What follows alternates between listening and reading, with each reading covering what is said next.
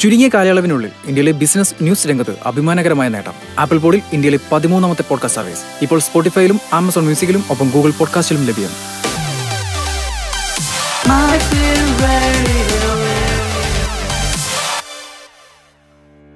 Myfin point stock market resource ഹെഡും portfolio management വിദഗ്ധനുമായ Pradeep Chandrasekharan money ടോക്സിൽ നമ്മോടൊപ്പം ചേരുന്നു. Money Talks.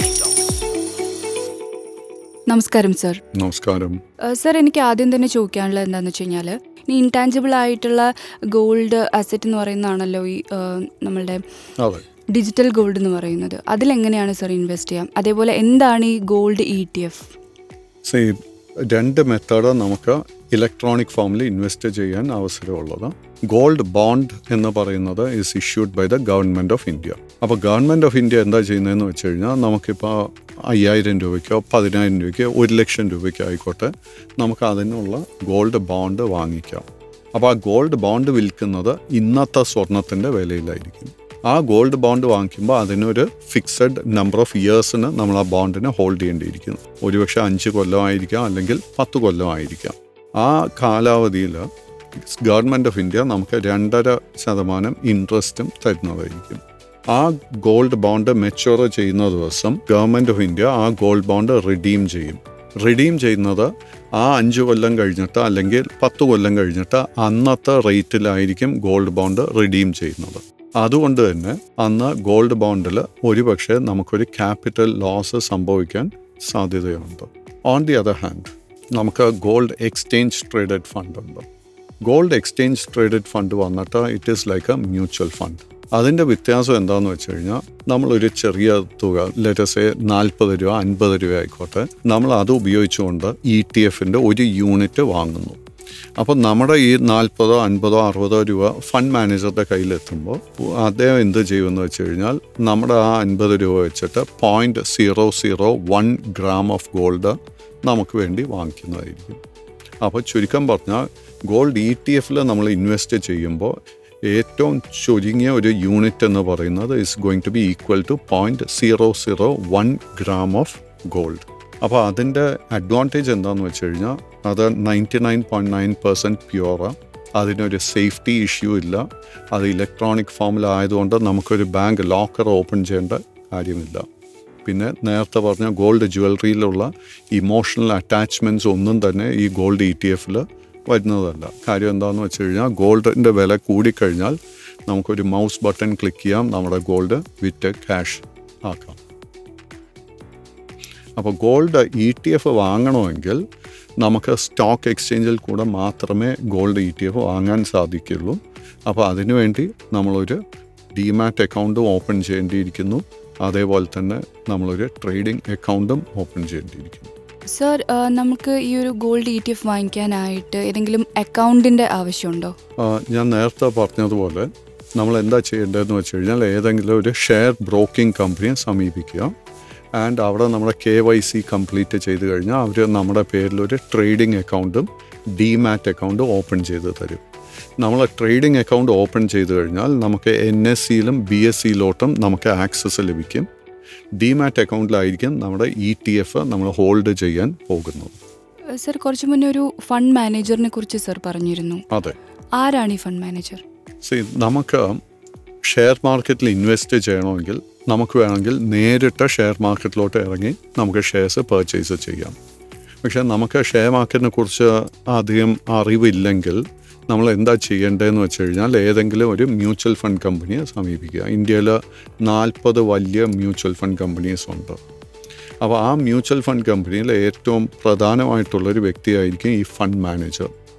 അപ്പോൾ ഇൻവെസ്റ്റേഴ്സ് പണം മ്യൂച്വൽ ഫണ്ട് കമ്പനിയെ ഏൽപ്പിക്കുമ്പോൾ ഈ മ്യൂച്വൽ ഫണ്ട് മാനേജർ ആയിരിക്കും തീരുമാനിക്കുന്നത് എവിടെ ഈ പണം കൊണ്ട് ഇൻവെസ്റ്റ് ചെയ്യണമെന്ന്.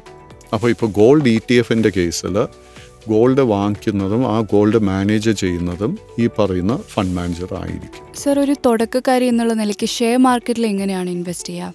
ഒരു വ്യക്തി തുടങ്ങ even if you are new even if you are experience ആദ്യം ചെയ്യേണ്ടത് എന്താണെന്ന് വെച്ച് കഴിഞ്ഞാൽ നമ്മൾ മാർക്കറ്റിനെ കുറിച്ച് പഠിക്കുക. അതായത് മാർക്കറ്റിന് റിസ്കിനെ കുറിച്ച് പഠിക്കുക മാർക്കറ്റിലുള്ള പൊട്ടൻഷ്യൽ റിട്ടേൺസിനെ കുറിച്ച് നമ്മൾ പഠിക്കുക.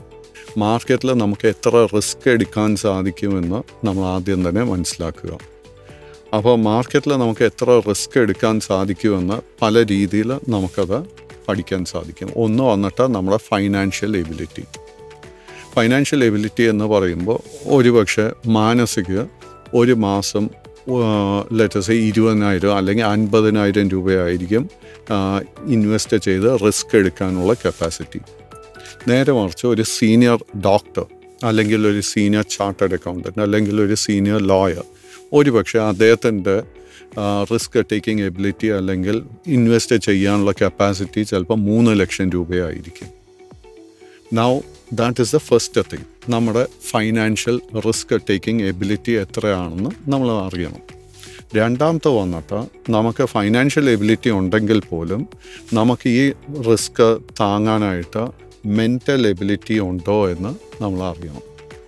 അതായത് ഇപ്പോൾ മാനസയ്ക്ക് ഫൈനാൻഷ്യൽ എബിലിറ്റി ഉണ്ടോ റിസ്ക് എടുക്കാൻ. ബട്ട് മാനസ ഈ മാർക്കറ്റിന്റെ വോളറ്റിലിറ്റി നേരിടാനായിട്ട് കരുത്തുണ്ടോ? അത് എല്ലാവർക്കും ഉണ്ടാവണം എന്ന് ഇല്ല. അപ്പോൾ നമുക്ക് ആ ഒരു കപ്പാസിറ്റി ഇല്ലെങ്കിൽ തീർച്ചയായിട്ടും നമ്മൾ മാർക്കറ്റ് അവോയ്ഡ് ചെയ്തേ പറ്റൂ. നമുക്ക് അത് സ്വയം ഇവാലുവേറ്റ് ചെയ്യാൻ വളരെ ബുദ്ധിമുട്ടായിരിക്കും. അപ്പോൾ നമ്മൾ മാർക്കറ്റിലോട്ട് ഒരു പുതിയതായിട്ട് ഒരു വരുന്ന ഒരു വ്യക്തിയാണെങ്കിൽ ഒരു എളുപ്പ വഴി എങ്ങനെയാണെന്ന് വെച്ച് കഴിഞ്ഞാൽ നമ്മളൊരു സർട്ടിഫൈഡ് ഇൻവെസ്റ്റ്മെന്റ് അഡ്വൈസറിനെ മീറ്റ് ചെയ്യുക. ഇൻവെസ്റ്റ്മെന്റ് അഡ്വൈസർ നമ്മളെ റിസ്ക് പ്രൊഫൈൽ ചെയ്യും. അതിനുശേഷം നമുക്ക് ഇവാലുവേറ്റ് ചെയ്യാൻ പറ്റും. നമുക്ക് എന്ത് പ്രോഡക്റ്റ് ആയിരിക്കും ഏറ്റവും സ്യൂട്ടബിൾ എന്നുള്ളത്.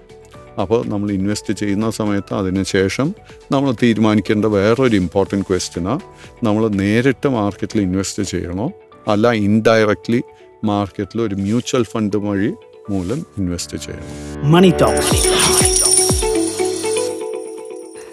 നമ്മൾ ഷെയർ മാർക്കറ്റിൽ ഇൻവെസ്റ്റ് ചെയ്യുന്നതാണോ അതോ മ്യൂച്വൽ ഫണ്ട്സിൽ ഇൻവെസ്റ്റ് ചെയ്യുന്നതാണോ കുറച്ചും കൂടെ റിസ്ക് കുറവായിട്ടുള്ളത്?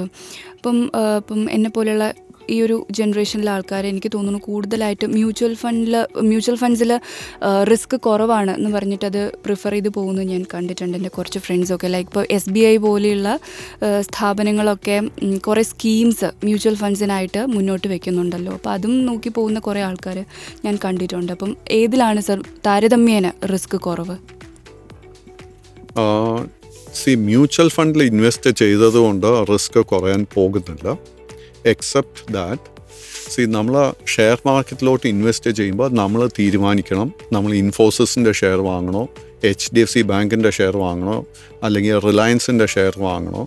എത്ര ക്വാണ്ടിറ്റി ഷെയർസ് വാങ്ങണം? അല്ലെങ്കിൽ എത്ര പണം ഓരോ കമ്പനിയുടെ ഷെയറിലും ഇൻവെസ്റ്റ് ചെയ്യണം? ഈ തീരുമാനമൊക്കെ എടുക്കുന്നത് നമ്മളായിരിക്കും. അതുകൂടാതെ മാർക്കറ്റിൽ വോളറ്റിലിറ്റി ഉണ്ടെന്ന് നമുക്കറിയാം. അപ്പോൾ ഷെയർസ് ഇന്നാണോ വാങ്ങിക്കേണ്ടത്? അടുത്ത ആഴ്ച വാങ്ങിക്കണോ? അടുത്ത മാസം വാങ്ങിക്കണോ? This is also a very important question അപ്പം നമുക്ക് ആ ഒരു ക്വസ്റ്റ്യൻസിന് നമുക്ക് ആൻസർ കണ്ടെത്താൻ സാധിക്കുന്നില്ലെങ്കിൽ നമ്മൾ തീർച്ചയായിട്ടും മ്യൂച്വൽ ഫണ്ട് മെത്തേഡ് ആയിരിക്കണം നമ്മൾ ഉപയോഗിക്കേണ്ടത്. അപ്പോൾ ഈ മ്യൂച്വൽ ഫണ്ട് മെത്തേഡിന്റെ അഡ്വാന്റേജ് എന്താണെന്ന് വെച്ച് കഴിഞ്ഞാൽ മാർക്കറ്റിനെ സ്റ്റഡി ചെയ്യുന്നത് മാർക്കറ്റിനെ അനലൈസ് ചെയ്യുന്ന ആ തലവേദന നമുക്കില്ല. കാര്യം എന്താണെന്ന് വെച്ച് കഴിഞ്ഞാൽ മ്യൂച്വൽ ഫണ്ട് കമ്പനിയെ പണം ഏൽപ്പിച്ചു കഴിഞ്ഞാൽ ആ ഹെഡേക്ക് മുഴുവൻ നമ്മൾ ഫണ്ട് മാനേജറെ ഏൽപ്പിക്കുക. അപ്പോൾ ഫണ്ട് മാനേജർ ഡിസൈഡ് ചെയ്തോളും ഏത് ഷെയർ വാങ്ങിക്കണം എപ്പോൾ വാങ്ങിക്കണം എത്ര വാങ്ങിക്കണം അതൊക്കെ ആ ഫണ്ട് മാനേജേഴ്സ് ഡിസിഷൻ അപ്പോൾ അതിൽ റിസ്ക് എവിടെയാണ് വരുന്നതെന്ന് വെച്ച് കഴിഞ്ഞാൽ രണ്ട് risk പ്രധാനമായിട്ടുണ്ട്. One is called market risk അപ്പോൾ എത്ര നല്ല ഫണ്ട് മാനേജർ ആണെങ്കിലും ഷെയർ മാർക്കറ്റിന് ഓവറോൾ ഷെയർ മാർക്കറ്റ് നെഗറ്റീവായി കഴിഞ്ഞാൽ ഒരു ഫണ്ട് മാനേജറിനും നമ്മളെ ഹെൽപ്പോ റെസ്ക്യൂ ചെയ്യാൻ സാധിക്കില്ല. ഫോർ എക്സാമ്പിൾ റഷ്യ യുക്രൈനെ ഇൻവേഡ് ചെയ്തു. ഷെയർ മാർക്കറ്റ് താഴോട്ട് വന്നു. എല്ലാ മ്യൂച്വൽ ഫണ്ട് പെർഫോമൻസിനെയും അത് തീർച്ചയായിട്ടും ബാധിച്ചിട്ടുണ്ട് നെഗറ്റീവ്ലി രണ്ടാമത്തെ റിസ്ക് നമ്മൾ മ്യൂച്വൽ ഫണ്ടിൽ ഇൻവെസ്റ്റ് ചെയ്യുമ്പോൾ എടുക്കുന്നത് is the fund managers risk എന്ന് വെച്ച് കഴിഞ്ഞാൽ നമ്മൾ സപ്പോസ് ഒരു ഹെൽത്ത് പ്രോബ്ലം ഉണ്ട്. നമ്മൾ ഹെൽത്ത് പ്രോബ്ലം വരുമ്പോൾ നമ്മളൊരു ഡോക്ടറെ മീറ്റ് ചെയ്യുന്നു. അപ്പോൾ ആ ഡോക്ടറിന്റെ സ്കില്ലിനെ ബേസ് ചെയ്തായിരിക്കും നമ്മുടെ ഹെൽത്തിന്റെ പ്രോബ്ലം സോൾവ് ചെയ്യാൻ പോകുന്നത്.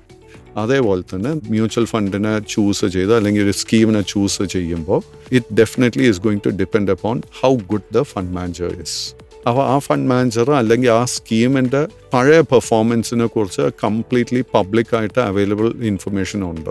കഴിഞ്ഞ ഒരു കൊല്ലം എത്ര റിട്ടേൺ കിട്ടി? കഴിഞ്ഞ അഞ്ച് കൊല്ലത്തിൽ എത്ര റിട്ടേൺ കിട്ടി? സോ ഒരു കാര്യം നമ്മൾ ഓർക്കേണ്ടത് past is not method to guarantee the future performance but ഒരു നല്ലൊരു സ്റ്റാർട്ടിംഗ് പോയിന്റ് തന്നെ ആയിരിക്കും അപ്പോൾ നമ്മൾ എപ്പോഴും ഞാൻ അഡ്വൈസ് ചെയ്യുന്നത് നമ്മൾ മ്യൂച്വൽ ഫണ്ടിലോ ഈക്വിറ്റിയിലോ നമ്മൾ ഇൻവെസ്റ്റ് ചെയ്യുന്നുണ്ടെങ്കിൽ ആദ്യം നമ്മൾ അതിനെക്കുറിച്ച് ഒരു അറിവ് ഉണ്ടാക്കുക. മ്യൂച്വൽ ഫണ്ടിൽ ഇൻവെസ്റ്റ് ചെയ്യാൻ പോവുകയാണെങ്കിൽ definitely you must contact a mutual fund distributor or an investment advisor അവർ നമ്മൾക്ക് പ്രോപ്പർ ഗൈഡൻസ് തരും. മണി Talks.